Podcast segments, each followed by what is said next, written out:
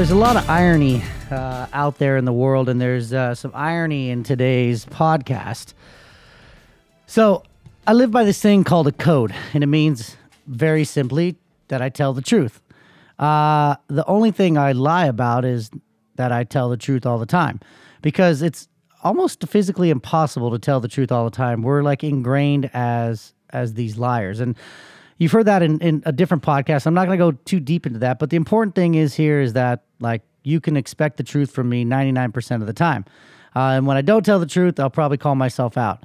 So the truth is, I had planned to do this podcast last week, and because I had some uh, some some poor planning, uh, I just got behind the eight ball, and then I procrastinated, and then I, I even told my wife, "Hey, I'm going to go into the office right now. It's Friday night, and I'm going to go do the podcast because I don't want to be stressed out and blah blah blah." So, and then I said, "Oh, you know what? I just want to come home and, and watch a movie with you, babe. Ah, isn't that sweet?" And so I I um I I didn't go, and we uh, we had a great night, and then the next day we had planned to leave for Palm Springs, which is out in the California desert. For those of you that are listening in different parts of the world, and uh, so I said, "Well, I'm gonna go in in the morning," and then like it just everything got chaotic. We have two small kids, as you know, three and two, and uh, I was gonna record it and just then have them sit down in the car, but it's Mother's Day weekend, so I'm like, fuck it, like let's just let's just go. So I called the producer of my podcast. I'm like, hey, here's my options. I can record it on my phone and send it in via voice note, or it can just be a little bit uh, late on Sunday or early Monday, and we can rush. He goes, don't worry about it. Don't worry about the you know we can turn it around fairly quickly. We want the the quality to be good. We want your voice to remain like Barry White. And so anyway, I didn't I didn't do it. Like I I uh, I I didn't do the podcast. Went out to the desert. I came home Sunday night with the intention of getting up early. Well, my kids, they're like little carrier monkeys, and they'd been sick, and they uh, they got me sick, and I was up all night on Sunday night. I guess Monday morning, and I was literally like it was like an exorcism. And i'll spare you the details but you can kind of understand what was going on. And i i couldn't get out of bed all day yesterday. And i just kept thinking like dude you haven't done the podcast. You haven't done the podcast. You haven't done the podcast. And i was literally trying to summon everything inside of me to find the strength to come in and do it. But i i just didn't do it and the irony of all of that is this is about interested versus committed. Are you interested in something or are you committed to doing it? And I'll have to say that I was interested in recording my podcast. I was interested in getting this podcast done. I was not committed. I was not committed. If I had been committed, I would have gone Friday night. I've done late nights and done the podcast before. I would have figured out how to get it done. I would have taken the equipment with me out to the desert. I was merely interested. Because I was interested, I got what I got, which is I didn't get it done. And now I'm scrambling. It's Tuesday. This should have dropped yesterday. I know you guys probably don't care, but it's important to me to keep the cadence of this podcast. It's important to me for my own accountability. And because I was interested in getting this done and not committed, I didn't get it done. And that was what the topic is about today. And I'm going to explain interested and committed in two stories. One is between two animals, and the one is between two humans. So the two animals that I'm going to explain this story about is a chicken and a pig. A chicken and a pig, and I'll, that'll come into the, the story later. And the other one is two humans, myself and my wife. Now, I've been married for going on five years now, but we've known each other for 11. Um, we started dating and things like progressed really fast. We we moved in, or I, as she says, I moved in with her about 30 days after um, we we started dating, and it was just like I mean, like we were we were just immersed together from from day one. I mean, I'm talking like joint bank accounts, joint cell phones. It was as if we were married. We started a business together. It was as if we were married, but we just didn't get the tax write off. And so, like, it became very scary for me very fast because I was falling for this woman. But I'd been a bit of a playboy and I, I just always had been interested in relationships. And I had a few, like I would say, semi committed relationships, but I didn't really even know the, the meaning of the word. And so as things started to progress for me financially and things started to progress for me from a business standpoint, I um I started to become resentful of my my girlfriend. uh, which is now my wife. But you know, back then she's just my girlfriend because you know, we started the business together and she uh, had just left her job. And so she was sort of this quote unquote stay at home girlfriend. And I was like, what the hell is going on? Like, this is not the real girlfriends of Orange County. I'm out, I'm out working and she's staying home. And I just became like, I just had this growing resentment. And then also because I was only interested um, and semi committed, I wouldn't ever tell her I loved her. Even though I knew in my heart of hearts I did, I didn't, I wouldn't tell her that. And so, like it was this awkwardness. We were living together, we had a business together, we had bank accounts together, and I, I wouldn't say I loved you, I love you, even though I knew I did. And, and then I, I had all this resentment that was piling up. And so now you you you you compound that over the course of a year. I think it was about a year and a half. And now like I, I I'm I'm hiding. I'm I'm not being honest with her. Um, I wasn't doing anything bad, but I just wasn't like telling her like I felt this these things. I felt claustrophobic. I felt trapped, and so I did what any normal man would do. Uh, well, any normal asshole man that is, is I went on a business trip, and I never came home. And when I say I never came home, people like I never fucking came home. I went on a trip. I flew home and I went straight to a hotel. I didn't call her for a couple days. I was just this freaked out little boy, a freaked out little boy that thought he was committed to a relationship, but really was was interested. And it rocked her world. It really rocked her world. And then I went on this this this little tirade for I don't even know how long, back and forth and back and forth, where I would I would go into the single world that I thought I was I was uh, uh I wanted, and you know I would I'd run amok and then I'd feel like, oh man, this is not it. Like, and uh, kind of all roads led back to my wife for ha- from a happiness perspective. And so I would call her up, and you know, because she was committed, she would uh, she would you know sometimes begrudgingly, but most of the times with open arms, take my sorry ass back. And then I would go, and things would get really real again, and I go, oh shit, and I'd and I'd pull the ripcord. And this yo-yo happened, you know, a handful of times till finally she said, "Fuck you, Nick. Like I'm done." I'm done. Like you can't keep playing, you know, like you can't pl- keep playing games with my heart.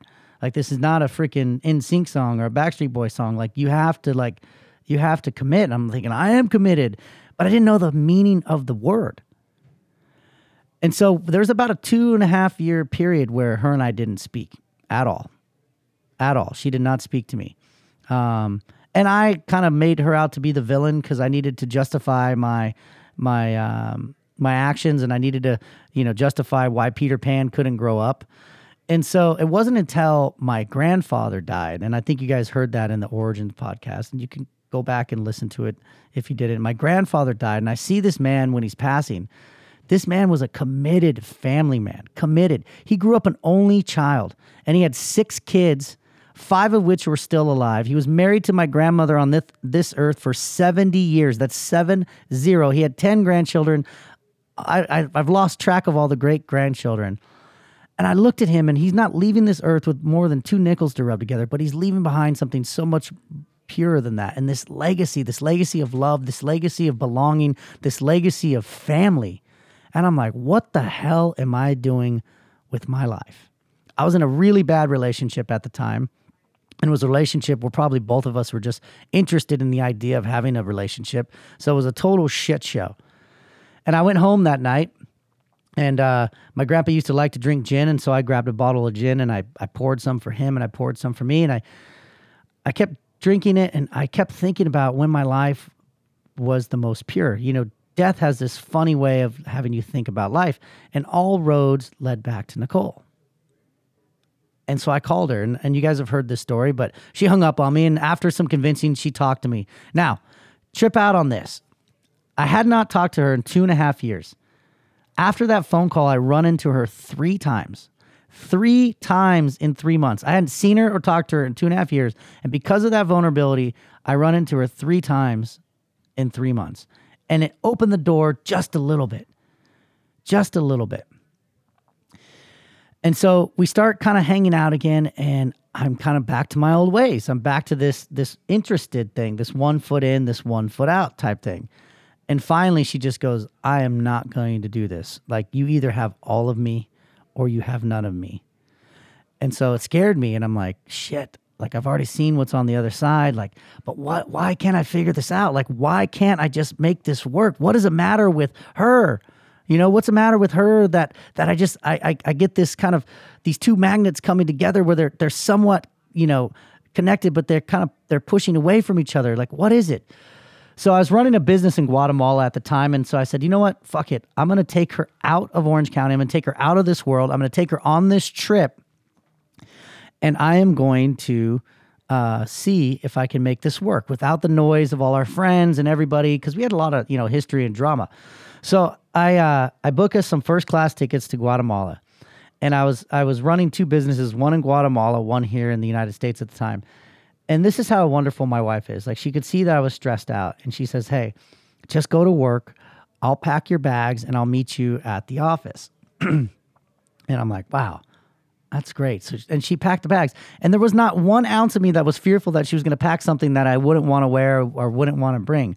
And she's like super thoughtful. So she packs the bag. She checks us in for our flight. She arranges transportation. We go to the airport. Like she's got all of our documents put together and I'm looking at her, like, damn, like this woman has got it so going on. Like, why can't I make this work? What is the matter with us? What is the matter with her? What is the matter with me that this is not working? And so we sit in first class and we're having a glass of champagne and I'm looking at her and she's just glowing. She's beautiful.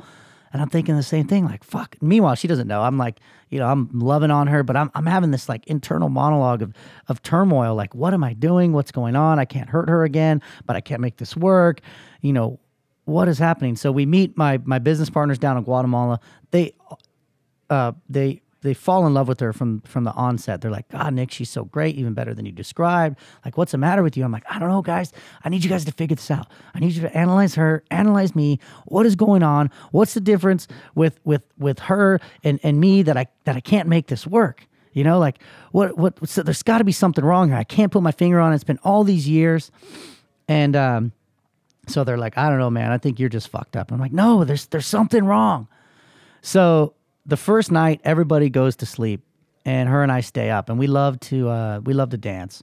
And we're dancing to swing music and we love country music and we're dancing to country music. And she's like hey do you want me to make you another drink? And I said yeah I'd love that. So she goes inside and the and the moon is like just beaming bright and we're we're on this at this beach house in in uh, Playa Negra down in um, uh, Guatemala.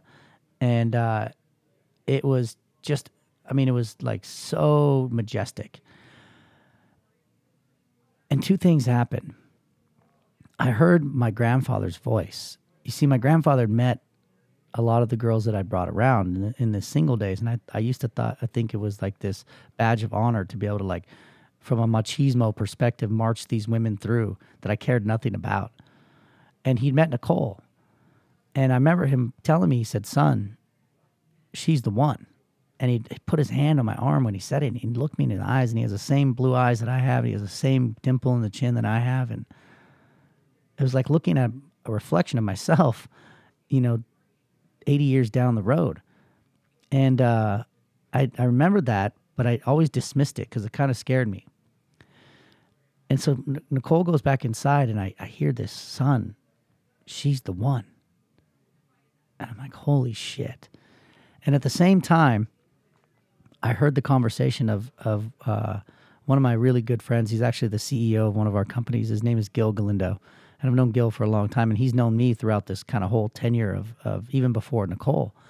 And he had given this speech, ironically, the day before I left for Guatemala with Nicole, because we had just hired him to run one of our businesses, and uh, he gives these phenomenal speeches, and he and he starts talking about this chicken and the pig he starts talking about you guys can show up here and you could be interested in this job or you could be committed to this job. You can be a chicken and be interested, and you could be a pig and be committed. I'm thinking, where the hell is he going with this? He's like, because you see, the chicken and the pig, they come together to form a ham and egg omelet. And there's two ingredients, obviously. There's the egg and there's the ham. Well, the chicken the chicken's just interested in the process because it walks around and it lays an egg here and it lays an egg there. And it can go and lay multiple eggs until that perfect egg may or may not come along, but it doesn't care because it continues to, to lay eggs then uh, forever thereafter. So it's merely only interested in the process. But the pig, however, The pig has to commit the ultimate sacrifice. The pig has to give its life not knowing what the outcome is going to be, but committed to the process to be a part of that ham and egg omelet. And between hearing my grandfather's voice saying, she's the one, and this chicken and pig analogy, I was like, holy shit. I have only ever been interested in a relationship. There is nothing wrong with this woman. There is everything wrong with me and my level of commitment, which was non existent. I was mistaking my interest for commitment. And it hit me like a ton of bricks, and I got so emotional. And Nicole comes walking out, and I'm crying, and tears are streaming down my face. And she's going, What is the matter with you? I just went to make you a drink. And I said, I'm going to marry you. She said, What? I said, Mark my word, right here, right now, April 4th, 2000, 2012. I'm going to marry you. We're going to be married. We're going to grow old together. We're going to have children together. We're going to create m- amazing businesses together. We are going to be partners for life. And I'm so sorry that I've been standing on the sidelines this whole fucking time while you've been interested. And she said, How drunk are you?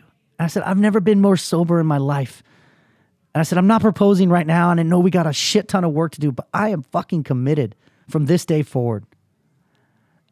And guys, it was like a polar ice cap had melted around her heart.